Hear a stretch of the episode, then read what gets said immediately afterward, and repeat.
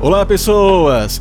Eu sou Abner Almeida e sejam bem-vindos a mais um episódio do Chá da Sexta.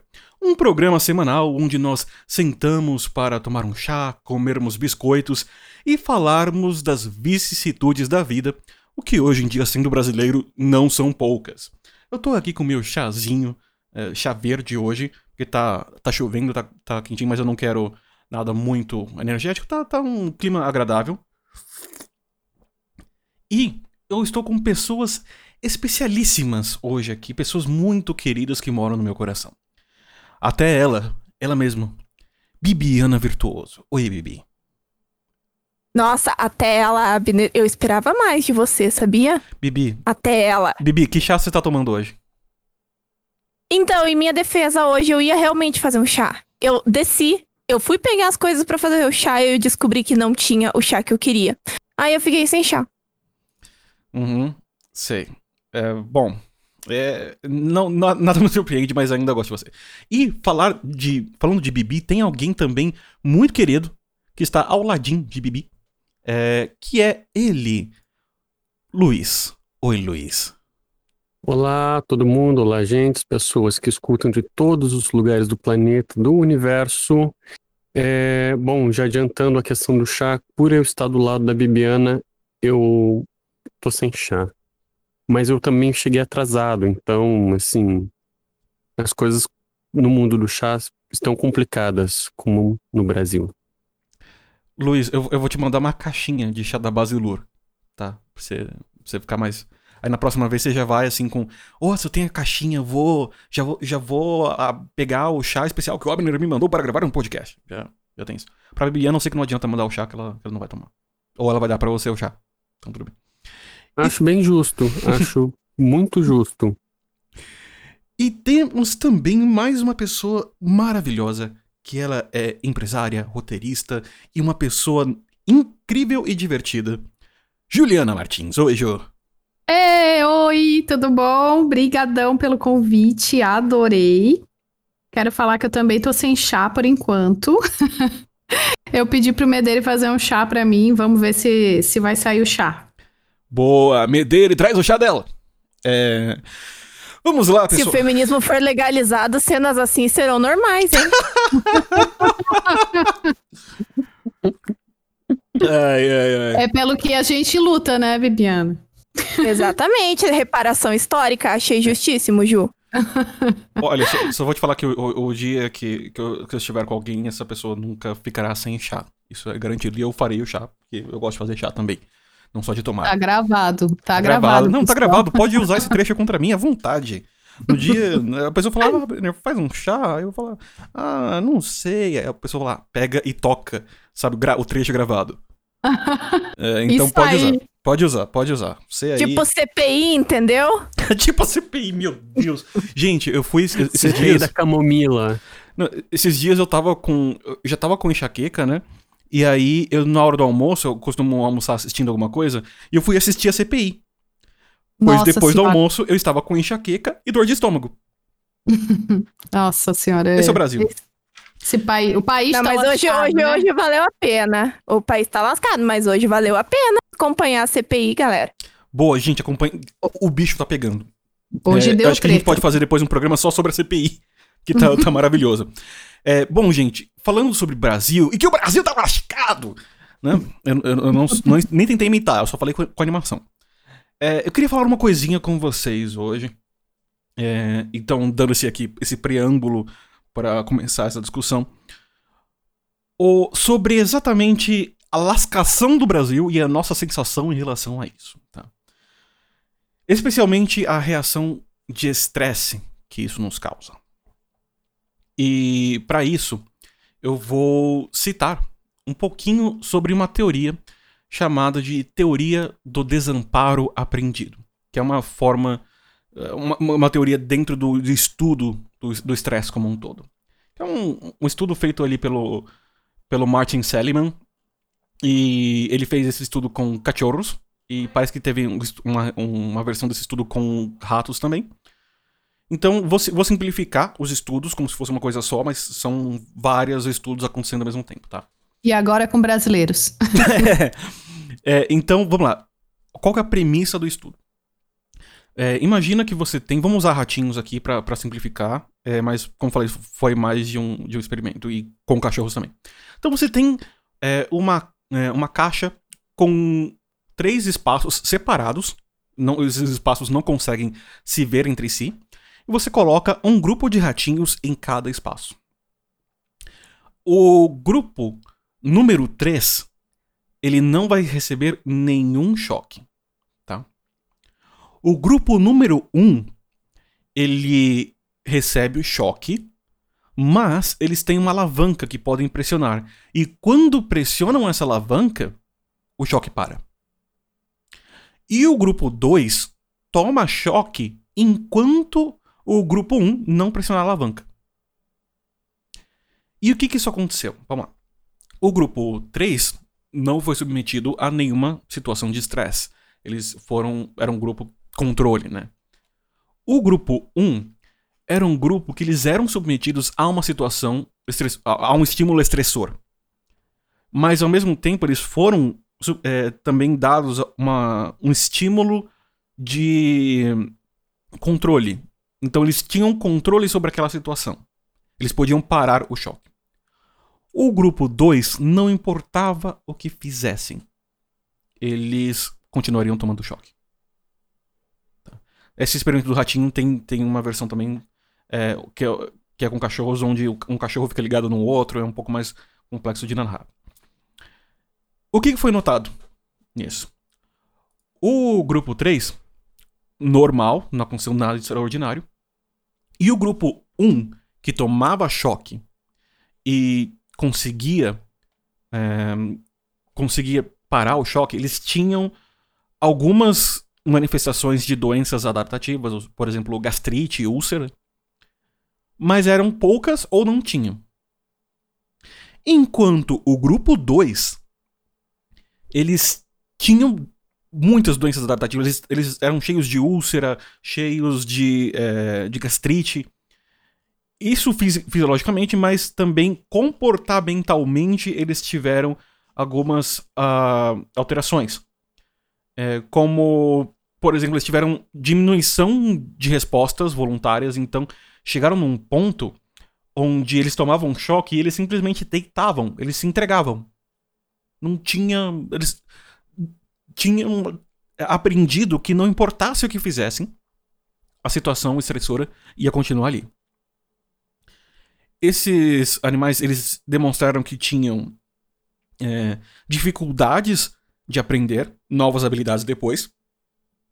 Então, limitou o aprendizado dele, limitou a capacidade de, de raciocínio deles. E, em alguns casos, eles tiveram mudanças, é, perda de, de libido, então eles se reproduziam menos. Eles tiveram agressividade diminuída. E eles chegaram num ponto de inanição onde eles pararam de comer. Alguns a, pon a ponto de terem doenças, outros a ponto de irem a óbito. Que é a forma deles de alcançar o suicídio. Claro que isso não é um comportamento exatamente igual com os humanos, ainda assim há paralelos que nós pode possamos, podemos fazer aí entre esses dois, entre esses grupos e esse, é, esse exercício, esse experimento. Isso mostra uma coisa, tá? Tem outros experimentos dentro da teoria do, do desamparo aprendido, mas isso mostra uma coisa muito é muito relevante para o nosso dia a dia. Quando a gente abre o jornal, olha a desgraça que está rolando, e a gente percebe que não tem o que a gente possa fazer para mudar a situação, é um estímulo estressor no sentido de tem uma situação estressora me acometendo e não importa o que eu faça, não tenho o que fazer. E você vai ver isso também replicando quando, por exemplo, você sai de casa com máscara, tudo bonitinho, todo, sabe, a, a, respeitando a, o, o, cenário que a gente vive hoje de pandemia. E aí você vê um monte de pessoas usando máscara fora do nariz e, e se tocando e aglomerando. E você pode xingá-los, mas ainda assim você não pode. A gente não consegue impedi-los. nós sozinhos não conseguimos impedi-los de fazer aquilo. Nós não conseguimos mudar a situação do país de uma vez. E com isso, nós vamos criando um desamparo aprendido. A gente vai chegando no estágio onde a gente desiste. Onde a gente acorda e fala, a gente é brasileiro e é isso aí, tô me sentindo brasileiro. Eu, eu tô assim, eu tô estressado porque eu sou brasileiro. E, só que ao mesmo tempo, esse experimento mostra uma das saídas para a gestão desse estresse. É, ou para diminuir o impacto dos estímulos estressores, que é o controle. Nós não temos controle direto sobre tudo o que acontece. O que nós temos controle é sobre quem sai do BBB. E parece besta, parece, parece uma coisa boba, mas perceba que a temporada, essa última temporada do Big Brother Brasil, ela foi tão maior do que as outras, e o que houve de diferente? O que, que esse BBB teve que outros BBBs não tiveram? Tá? E aí vamos pensar, o outro BBB ainda pegou um pedaço da pandemia, mas foi do meio da edição pra frente. Esse foi o primeiro BBB que aconteceu totalmente durante a pandemia. Nós Eita. estamos em casa. Só uma informação importante, meu chá chegou. Oh, obrigado, obrigado, Medeiros. Dá, dá um oi aí. Oi, gente, eu sou o fazedor de chá e eu deixei o chá aqui pra Ju. Valeu. Boa! Então, esse foi o primeiro BBB totalmente dentro do, dentro do cenário de pandemia. E não sei se você- vocês perceberam, nós estamos vivendo um grande, grande Big Brother. Porque nós também estamos trancados em casa. Por conta E da a pandemia. gente está sendo assistido pelo mundo todo como os maiores otários do universo. Exatamente. Mas é. Então, a primeira coisa que surge aí é um rapport, é uma identificação com o que está acontecendo dentro da casa. E a gente começa a perceber o- quê? Dentro do cenário brasileiro, nós encontramos nossos vilões e heróis. Tá? E aqui eu não vou, por mais que eu tenha. Eu vou nem entrar na questão política, por mais que não é nenhum segredo quais são as minhas opiniões. Mas nós temos nossos vilões e heróis. Só que a gente não consegue simplesmente tirar ou punir os, os vilões pelos seus malfeitos. Enquanto no BBB, tudo que a gente precisa é que eles entrem pro paredão.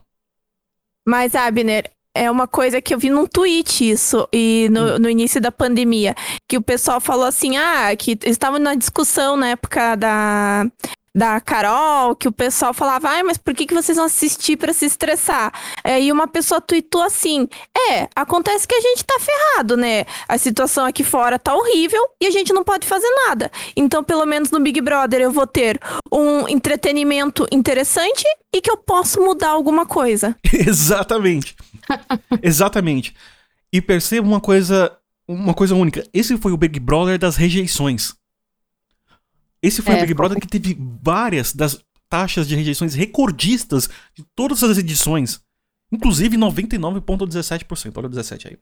O público votou na força do ódio, não foi nem pra ficar quem eles gostavam, foi pra tirar quem eles odiavam mais. Sim. Eu não- acho também que tem uma questão da tolerância estar menor das pessoas, porque a gente viu atrocidades nos outros Big Brothers, isso é fato.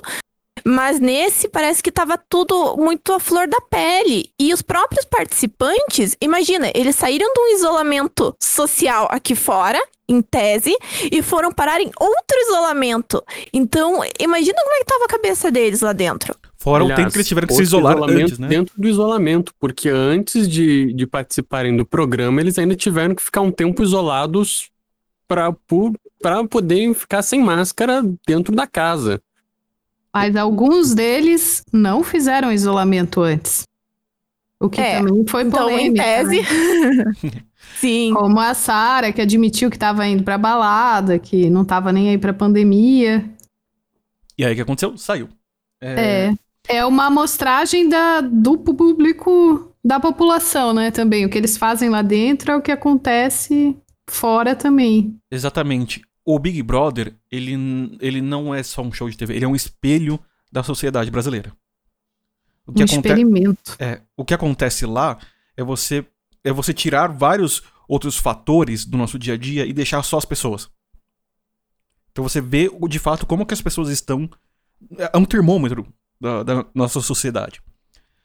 E então você percebe que a gente recupera com o BBB o controle que a gente perdeu.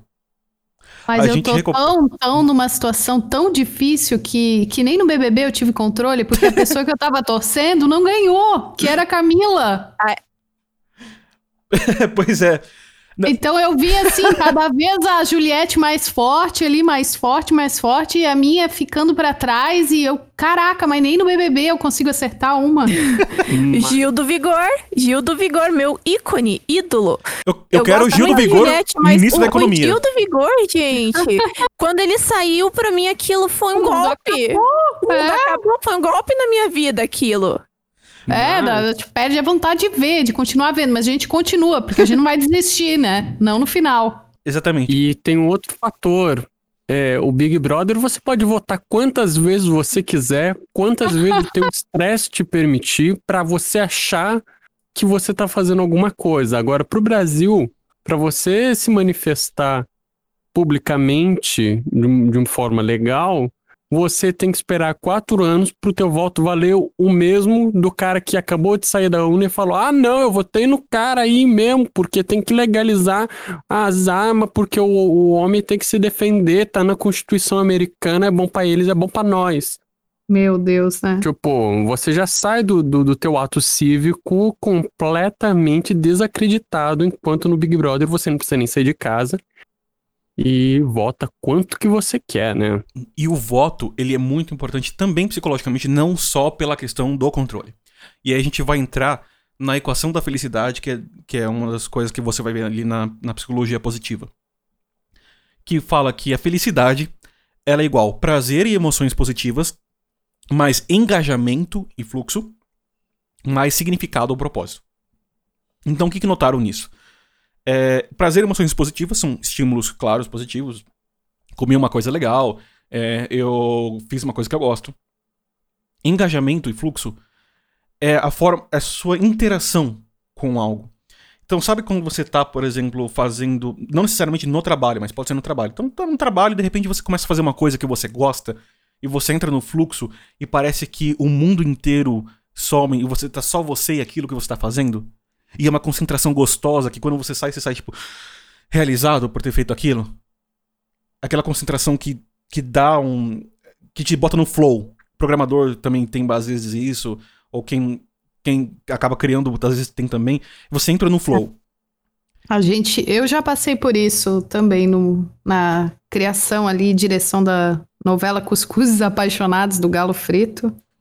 Hum. Foi um estresse, mas foi um estresse com propósito, assim. Aí aquilo te Exatamente. causa uma, uma realização, né? Então você tá no engajado com aquilo e você tem o propósito por trás. No caso do Cuscuzes Apaixonados. Aliás, se você não viu, assista lá no canal do Galo Frito. É uma novela fantástica, a melhor novela que eu vi desde Pícara Sonhadora. Porque foi a única que eu vi depois de. Pícara Sonhadora. Mas assim, real, é, é, é muito bom, é muito bom. Eu, eu- eu me diverti muito. Eu, e é- tem tantas, tantas referências e tem tantas. Ali foi a união da internet brasileira. Aquilo é muito mais. É muito melhor do que a internet e o filme, em termos de juntar a internet. nu- Numa obra audiovisual. Valeu, brigadão. É, Uniu as tribos mais que o Nirvana fez. Sim, sim. Pra mim, aquilo é o Vingadores da internet. Tá? E, bom. Então você tinha ali, estava ali naquela situação estressora, mas tinha o engajamento que você tinha com aquilo e tinha o significado ou propósito. Talvez o BBB ele não seja rico em significado ou propósito. Mas ele é rico, primeiro, em prazer e emoções positivas. Que você tá tendo um entretenimento. E muito no engajamento. Você, quando você começa a falar de BBB, você para tudo e fala de BBB. Quando você fala, tá na hora de votar pra fulana sair, tá na hora de tombar, a gente votou, o país se uniu pra votar.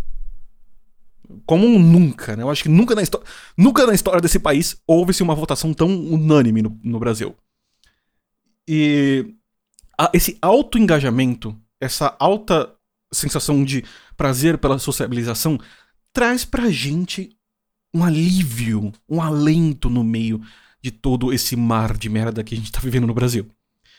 E é por isso que eu digo pra vocês que, olha, vamos falar que alien- é alienação? Tudo bem. mas às vezes se alienar é bom até pela nossa saúde mental. Então, obrigado, BBB, por ajudar o brasileiro a ter um pouco de saúde mental nesse período. E o BBB levanta muitas bandeiras e às vezes é justamente aquilo que tu tá pensando e ver que outras pessoas também pensam da mesma maneira, assim, te dá uma esperança na humanidade, né? Uhum.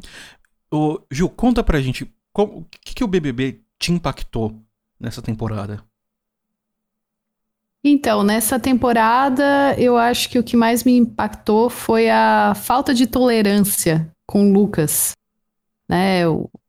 Eles simplesmente fizeram o guri sair da casa, desistir do sonho dele, uma perseguição muito grande, muito forte.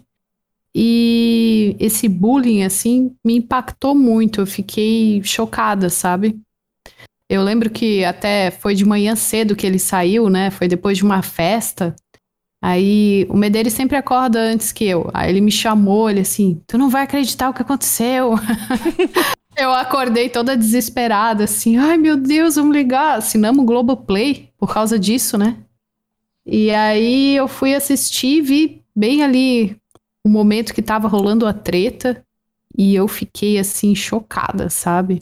Aquele momento que ele não pôde comer também no almoço que a Carol com E a gente vai vendo o VT e parece que vai ficando até pior, né? Foi inclusive uma época que eu parei um pouco de assistir, porque tava sendo muito pesado. Eu tava me ah, sentindo muito mais muito pior do que eu me sentiria se eu não tivesse vendo. Eu até desisti, porque eu falei que foi bem na época que a pandemia tava pesando, que o pessoal tava e... falando que a gente entrar no colapso do sistema. E foi horrível, foi muito pesado. E eu pensava, meu Deus, como é que isso é um programa de entretenimento? Foi chocante mesmo. E a gente viu que ali dentro da casa parecia que as pessoas não estavam compreendendo o quanto aquilo era injusto. Então, na hora da votação ali, o Brasil se juntou e deu o troco, né?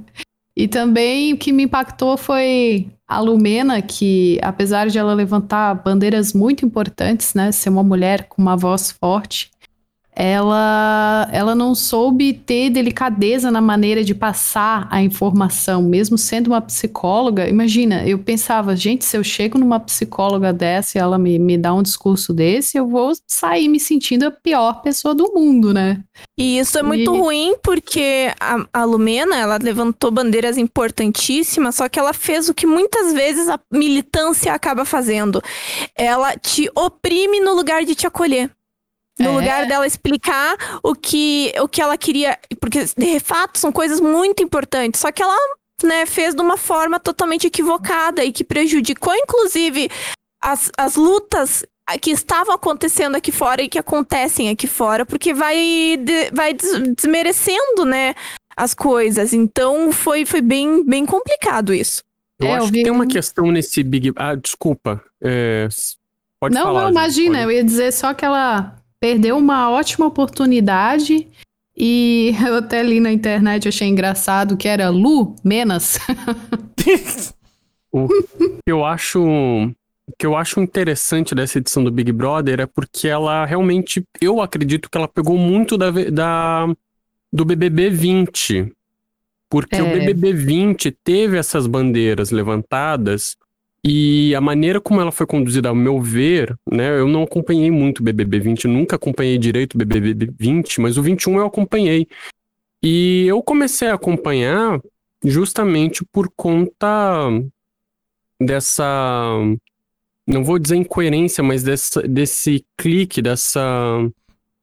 Enfim, de uma bandeira que tinha sido erguida de uma forma muito expressiva no BBB 20, que resultou nos nos dois ganhadores, é, inclusive, enfim, né, os dois ganhadores pretos, e que nessa, nessa, nessa edição a militância acabou mais tomando partido do jogo, assim, de uma forma frenética, é, por assim dizer, e claro, quando eu falo isso, não tô, é, eu tenho que colocar três pés atrás por milhões de motivos, mas o que se observou foi que quem quem estava levantando a bandeira da militância acabou tropeçando na própria flâmula, né? Assim, tipo, não. E, e acabou levando para muitas coisas e, e de uma maneira muito, muito pesada.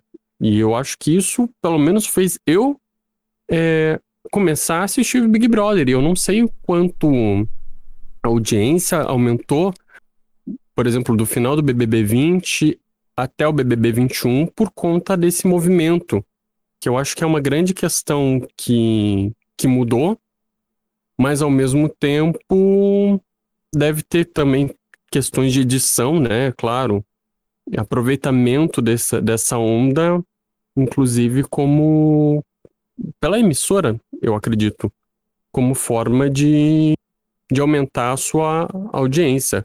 Agora, por favor, eu lancei uma questão polêmica, me rebatam.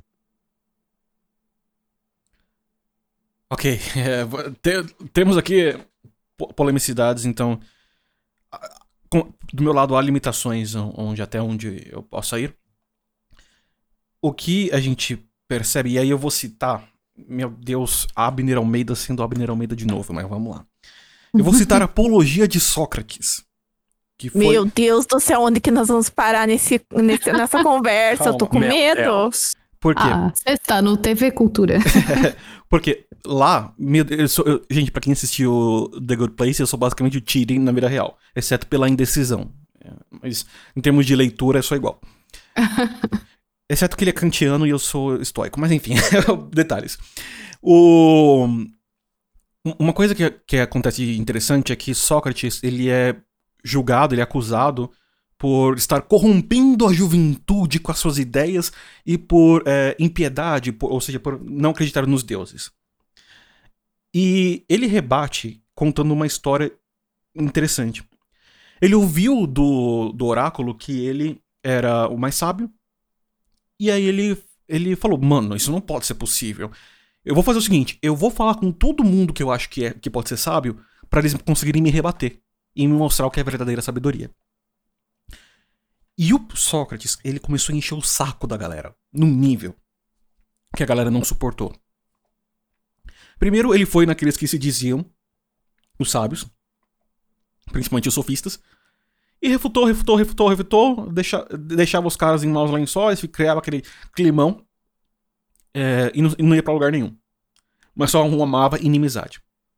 Então ele falou: Eu pesquisei, investiguei com aqueles caras, mas não, não encontrei a sabedoria ali. Ele falou, eu. Depois ele foi falar com os artistas, porque ele falava, ah, existe sabedoria na arte, então talvez os artistas são sábios. E aí ele investigou e percebeu que os artistas não tinham. É, não tinham sabedoria em si. Era a obra que transmitia isso, mas não eles. E por fim, ele falou com os artesãos, que seriam os profissionais. E percebeu que eles eram muito sábios na profissão deles. Só que por serem sábios na profissão deles, eles se achavam sábios em outras coisas. E não gostavam de ser rebatidos. O que acontece? Nessa jornada, o Sócrates arrumou inimizade com todo mundo por uma coisa muito simples. Ele botou um espelho na frente de cada uma dessas categorias. E ele ressaltou três coisinhas: ego, orgulho e vaidade. Isso na, na história da apologia de Sócrates. Então, quando a gente vai falar de uma defesa de uma argumentação, a gente tem que ter uma cabeça muito fria, porque se a gente se fechar completamente com uma ideia, no momento que ela for refutada, a gente vai agir com, de uma forma colérica. Porque não admitimos estar errados. Ou, aquilo é a minha crença. Se alguém refuta a minha crença, é, é, não, não pode. A pessoa está errada. E eu não tô falando que, que, que todas as crenças são válidas, tá? É, simplesmente do aspecto de, de reação quando há uma refutação. E isso vale para todos os espectros. Quando você tá completamente fechado com, com uma ideia e nenhuma discussão para você é positiva, porque tudo é exatamente daquela forma como você enquadra, a, a reação inicial é uma reação de muito mais combativa. É, no caso de você acusar, uma, acusar Sócrates para que ele seja é, executado ou, ou exilado. No caso, Sócrates escolheu o suicídio. É, ele, ele, a sentença que Sócrates foi é tipo: você vai se suicidar. É umas coisas muito esquisitas na, no sistema jurídico grego. Então, quando a gente olha pra esse tipo de situação, o que a gente vê é que é, as pessoas elas apanharam tanto hum, e, e se ferraram tanto nessa luta, porque não é uma luta fácil, que, sabe, a, a postura tá sempre combativa. A postura é de eu já apanhei tanto, eu não vou apanhar mais. E é compreensível nesse ponto. Só que se quando você adiciona essa postura, você abre mão da postura de da discussão é, construtiva, onde você compartilha a sua luta com alguém.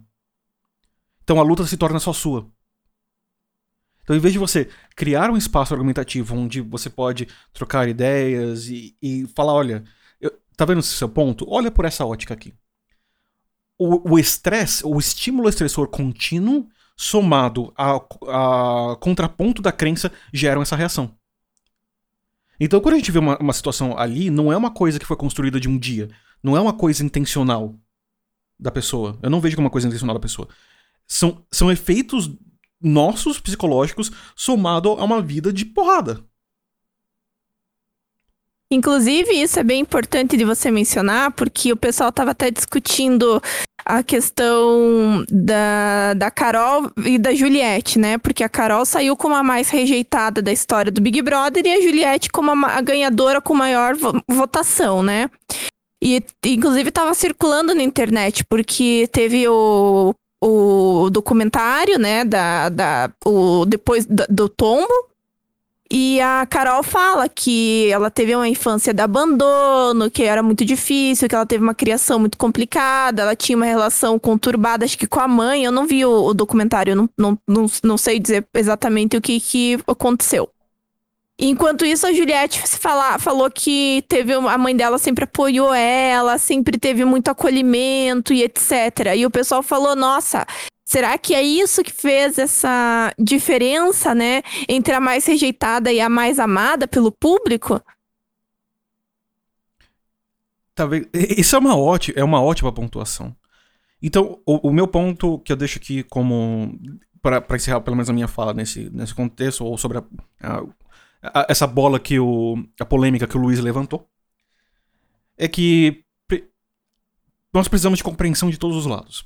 Nós, como, como indivíduos vendo aquilo, precisamos de amor e compreensão de entender que aquela reação é uma foi uma construção, não é uma coisa que veio do dia para noite. E que ela tá que aquela combatividade que a gente viu em Lumena, por exemplo, vem exatamente dessa, dessa construção, vem de uma de um, uma adaptação aos estímulos estressores, vem da forma que a pessoa encontrou para conseguir viver. Ao mesmo tempo, e não obstante, ou seja, não é, não é contrapondo, é, a gente precisa tomar cuidado quando nós levantamos bandeiras de uma forma tão enfática que a gente deixa de conversar e de educar e passa a, a apenas combater. A educação é a maior arma que nós temos para combater a ignorância. E, e se for nesse sentido, eu concordo, todo brasileiro devia estar armado com um livro. Posso fazer um comentário? Pode.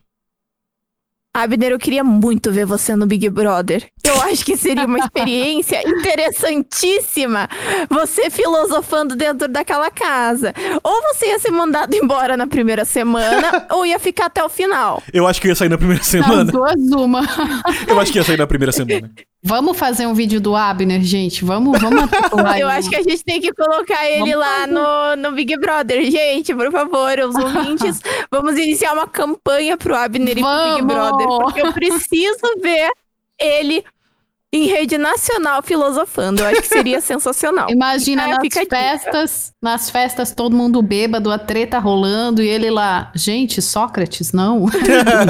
a festa do líder é uma ágora e daí é Mano, é ele falando gente, seria perfeito. Só se... tem cicuta, não tem nada para beber não. Ou você se mata ou você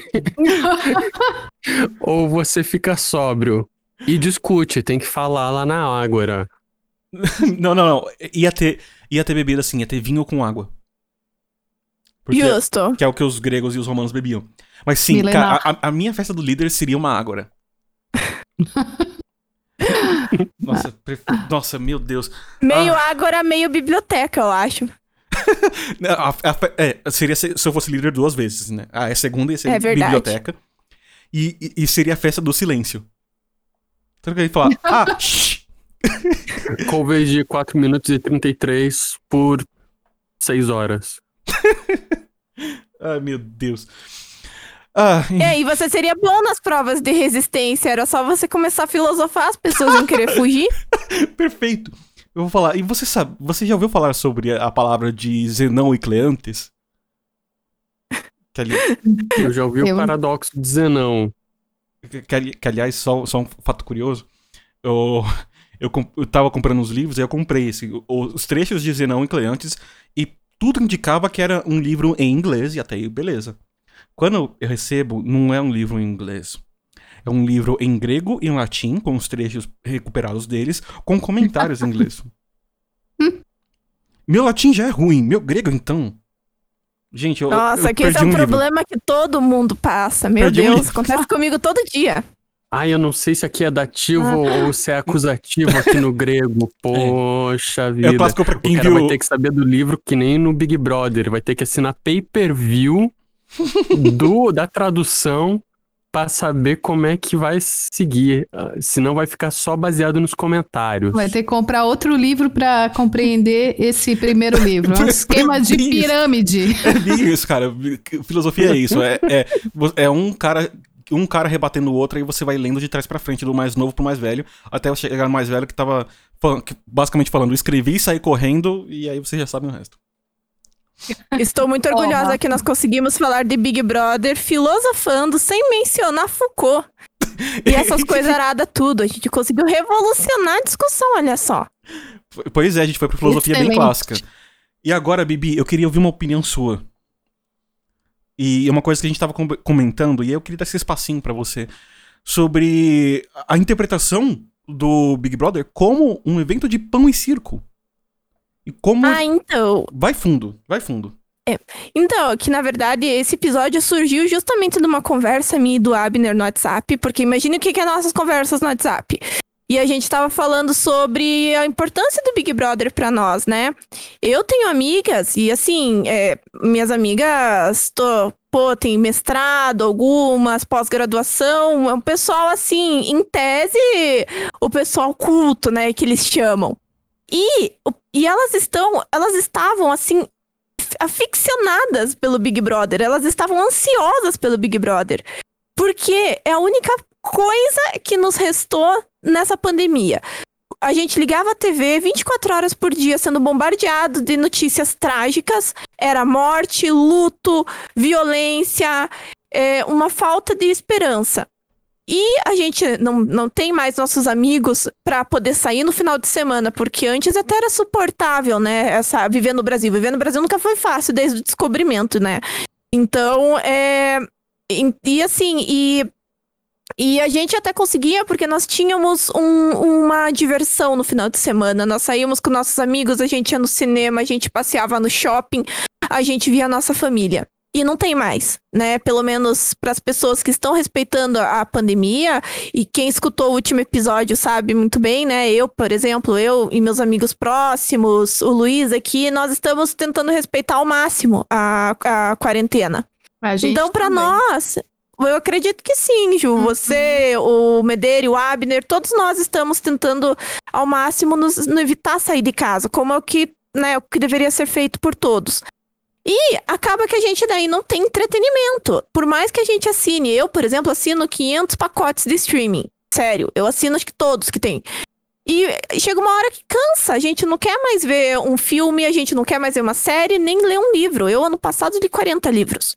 No- no- desde o início da pandemia até setembro, outubro. E cansou. Então, o Big Brother veio justamente para tirar dessa monoto- monotomia. Ai, eu dei, pra falar essa palavra. E, e ele veio também para que a gente tivesse um pouco de fofoca. Gente, a instituição da fofoca é uma instituição muito importante socialmente falando. E, e não é nem, nem, nem a zoeira, é muito. faz falta para nós. Nós somos seres sociais, né? Nós precisamos de novidades. A gente tem que ter uma perspectiva de ver algo diferente. Então, ver as pessoas é, se matando dentro de uma casa 24 horas por dia, é, ver elas tendo intrigas entre si, ver, ver elas é, fazendo complôs. E complôs, assim que eu falo, não é complô a nível que tá acontecendo no país, que tá rolando agora a CPI, né? Que hoje, a gente tá gravando na quarta-feira, hoje foi o famigerado dia que o ah, é aquele cara que tem um nome muito esquisito. Lá, alguma... Isso, esse aí. Ele foi quase preso na CPI porque ele descaradamente mentiu e a revista Veja teve que mandar disponibilizar os áudios no meio da tarde, assim, foi uma loucura. E lá os complôs era, ai não, porque eu vou votar nele, porque eu vou votar no ciclano, porque eu vou votar, eu vou colocar não sei quem no monstro. Então é, é divertidíssimo ver essas pessoas que a gente não conhece, que a gente não tem a mínima noção de quem são a maioria é, são anônimos. E é legal pra caramba ver a interação deles lá dentro. Né, claro, e a gente passa, e, e na verdade eles refletem muito dos sentimentos que a gente passa aqui fora, né? Na, são sentimentos muitas vezes de raiva, de se sentir injustiçado, é, o sentimento assim também é, de se sentir oprimido muitas vezes, e foi muito dessa representação do Big Brother. Então, é, enquanto tava tendo Big Brother, a gente tinha algo para esperar durante a semana. Né? Eu não assistia todo dia. Tem amigas que assistiam religiosamente todo dia, mas eu não assistia. Mas, poxa, essa semana é, eu tava sentindo falta que nem ontem era dia de eliminação em tese e não teve. E eu fiquei muito sem rumo. Gente, vocês não têm noção. Domingo, até minha amiga me mandou mensagem e falou: Ai, Bibi, eu não sei, eu tô sem rumo, não sei o que fazer da minha vida, não tem hoje paredão, o que, que eu vou fazer? É mais ou menos isso. Então, estava querendo ou não, amaciando um pouco os nossos anseios, né, pelo que estava acontecendo, porque a gente tinha algo para se preocupar e algo que, em tese, não ia impactar a vida nossa, né, diretamente, como acontece aí na política. Era uma forma também de expressar um posicionamento político, querendo ou não, porque tudo é política, né? Então você era uma forma de você se expressar é uma forma de você se conectar com as outras pessoas, de você acompanhar junto com as outras pessoas e se, de se sentir incluído socialmente. Então, querendo ou não, é importante. A gente zoa, mas, meu Deus, o Big Brother é uma coisa que fez muito. tá fazendo muita falta já. É, eu até fiquei bem feliz que tava rolando boato que ia ter um segundo Big Brother ainda esse ano, daí o Boninho desmentiu, eu fiquei triste. Mas é, seria mais ou menos isso o meu, o meu posicionamento. E eu queria também fazer um comentário, o que me chamou a atenção nesse Big Brother, que foi o efeito manada. Gente, o efeito manada é uma coisa louca, inclusive isso aí eu acho que até no Fantástico domingo, o, sobre o fenômeno da Juliette. Eu achei isso interessantíssimo, sabe? Do ponto de vista sociológico, antropológico e etc. E da mesma forma que é o que aconteceu em pequena escala dentro da casa, porque foi um começar a tratar o Lucas mal, todo mundo começou a tratar, né? Até que eles quebraram esse ciclo, que foi aquele dia que a Sara se levantou na véspera do primeiro, acho que do primeiro paredão e daí ela jogou na cara de todo mundo o que estava acontecendo, que daí saiu ela, Juliette, foram em prol, em prol do Lucas, que deu racha na casa, né? Então, é, eu achei bem interessante tudo isso, sabe? E eu fico muito feliz, eu fico muito feliz que novamente foi uma mulher que ganhou é, a edição. A outra edição foi a Thelma, né? Uma mulher negra, médica, anônima também. Dessa vez foi a Juliette, mulher paraibana. É paraibana, né? Ela paraibana, é, que veio também de uma história difícil. As duas tiveram uma história de vida complicada, né? A Juliette tentando dar o melhor para a família dela. E você vê que realmente ela é uma pessoa do bem. E é muito louco porque a gente viu a cria de a criação de fanáticos aqui fora. Gente, aconteceu de tudo. Big Brother foram 100 dias, mas foram 100 dias que parece que foi um ano, assim. Pior que é. Parece que foi bem mais tempo, né, de programa. Gente, que intenso, que intenso. Ju, é uma pergunta aqui para você. E depois eu estendo a mesma pergunta pro Luiz. É, uhum. para vocês, é, qual o impacto social que vocês veem do Big Brother daqui para frente? Ou o que vocês acham que, a, que como vocês é, acham que essa última edição do Big Brother transformou a sociedade do Brasil? Olha, eu não sei se se transformou, porque eu acho que, que os assuntos eles esfriam muito rápido, né? Em 2020 foi é, a bandeira do machismo, né? Que as, era meninas contra meninos. e eu não sei se vai continuar repercutindo, porque eu acho que o brasileiro tem uma memória muito seletiva e esquece muito rápido das coisas, o que a gente vê também na política, né? Com tantos políticos é, comprovadamente desonestos e continuam sendo votados, continuam sendo elogiados. Então, não sei se, se dá um impacto assim é, real na vida das pessoas, mas como entretenimento está fazendo falta. Eu não vejo a hora de, de ver o próximo. Só não sei se esse próximo vai ter muito famoso disposto aí, né? Porque os famosos deram uma queimada de filme feia, né? Uhum. Aliás, só emendando, é, como você acha? É, concordo contigo, a, a, mudança social é muito mais. É, é muito menos tangível. Mas dentro do cenário de entretenimento, você acha que essa edição do Big Brother mudou um pouco a forma como o brasileiro consome entretenimento? Sim, é, é tá mais participativo, né? é, era muito engraçado entrar, por exemplo, no Twitter. O BBB tomou conta do Twitter, né? Parecia que não estava acontecendo mais nada no Brasil, porque cada treta que acontecia, cada situação, era só isso ali que dava no, no feed. Então eu acho que que o Brasil se envolveu mais, sabe? Levou assim pro lado pessoal mesmo, que estava acontecendo na casa. Boa. E Luiz, eu te estendo as mesmas perguntas. Bom, primeira sobre o impacto social, né? Uhum. É, eu acredito que eu, bom, vamos, como é que a gente consegue colocar isso? É, o Big Brother, pelo engajamento que ele teve, pela. Enfim, é, por todo. Por toda essa, essa jornada que, que aconteceu, né?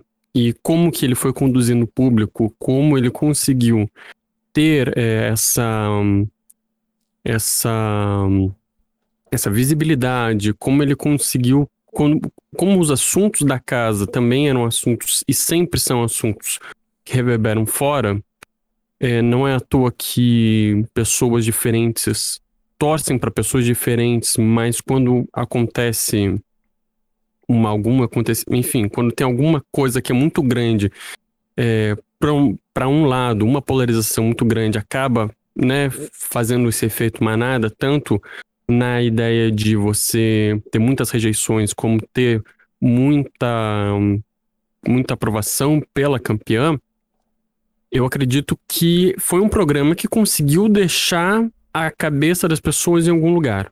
A partir do momento que ele acaba, é, a gente vai sentir essa, a gente já sente essa inércia.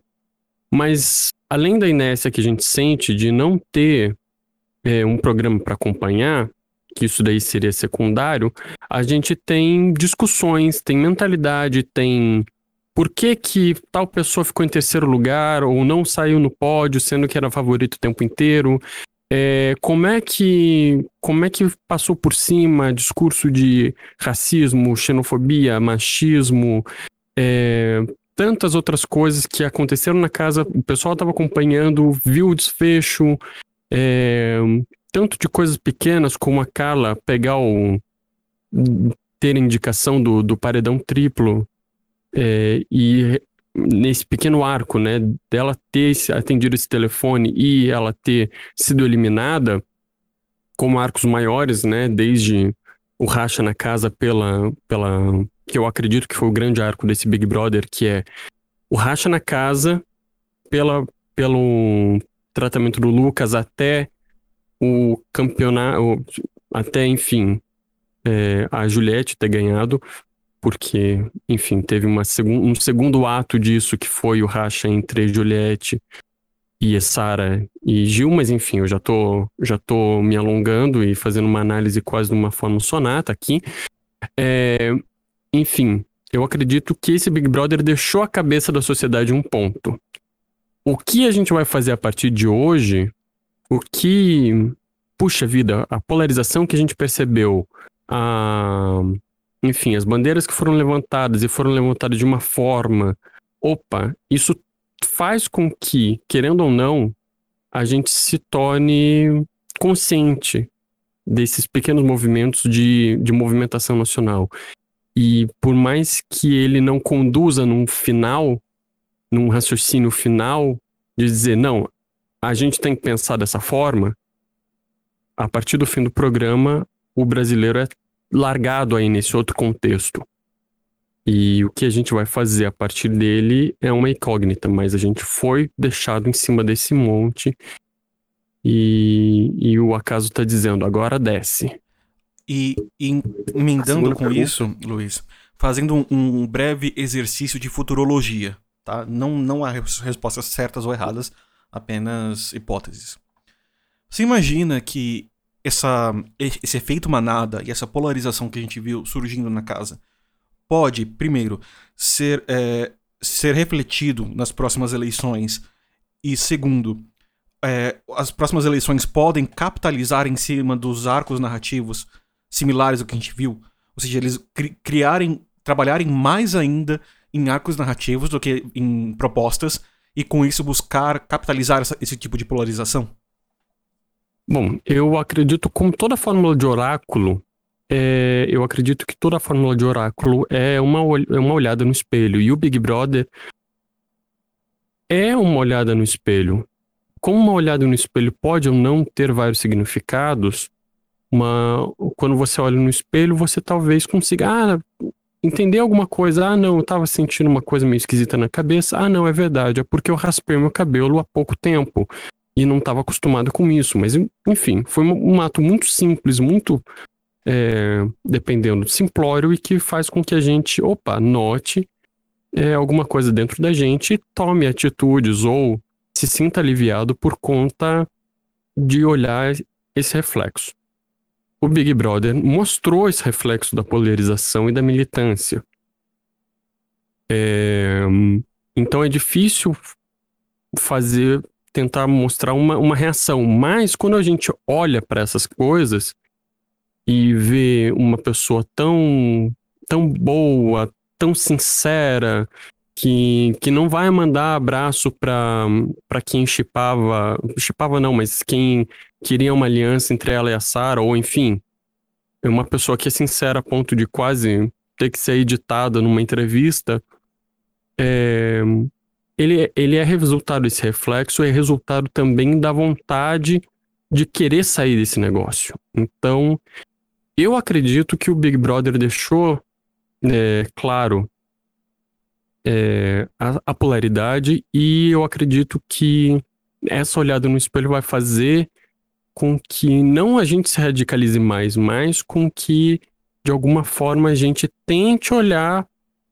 pro, pro outro lado de uma forma despolarizada ou não, ou pode ser completamente contrário, pode ser pode ser uma, uma via uma rua só com uma via única, só que você pegar a contramão e pensar, não, se esse se essa é a cara do vilão, eu tenho que ser mais forte que ele, eu tenho que bater ele de frente.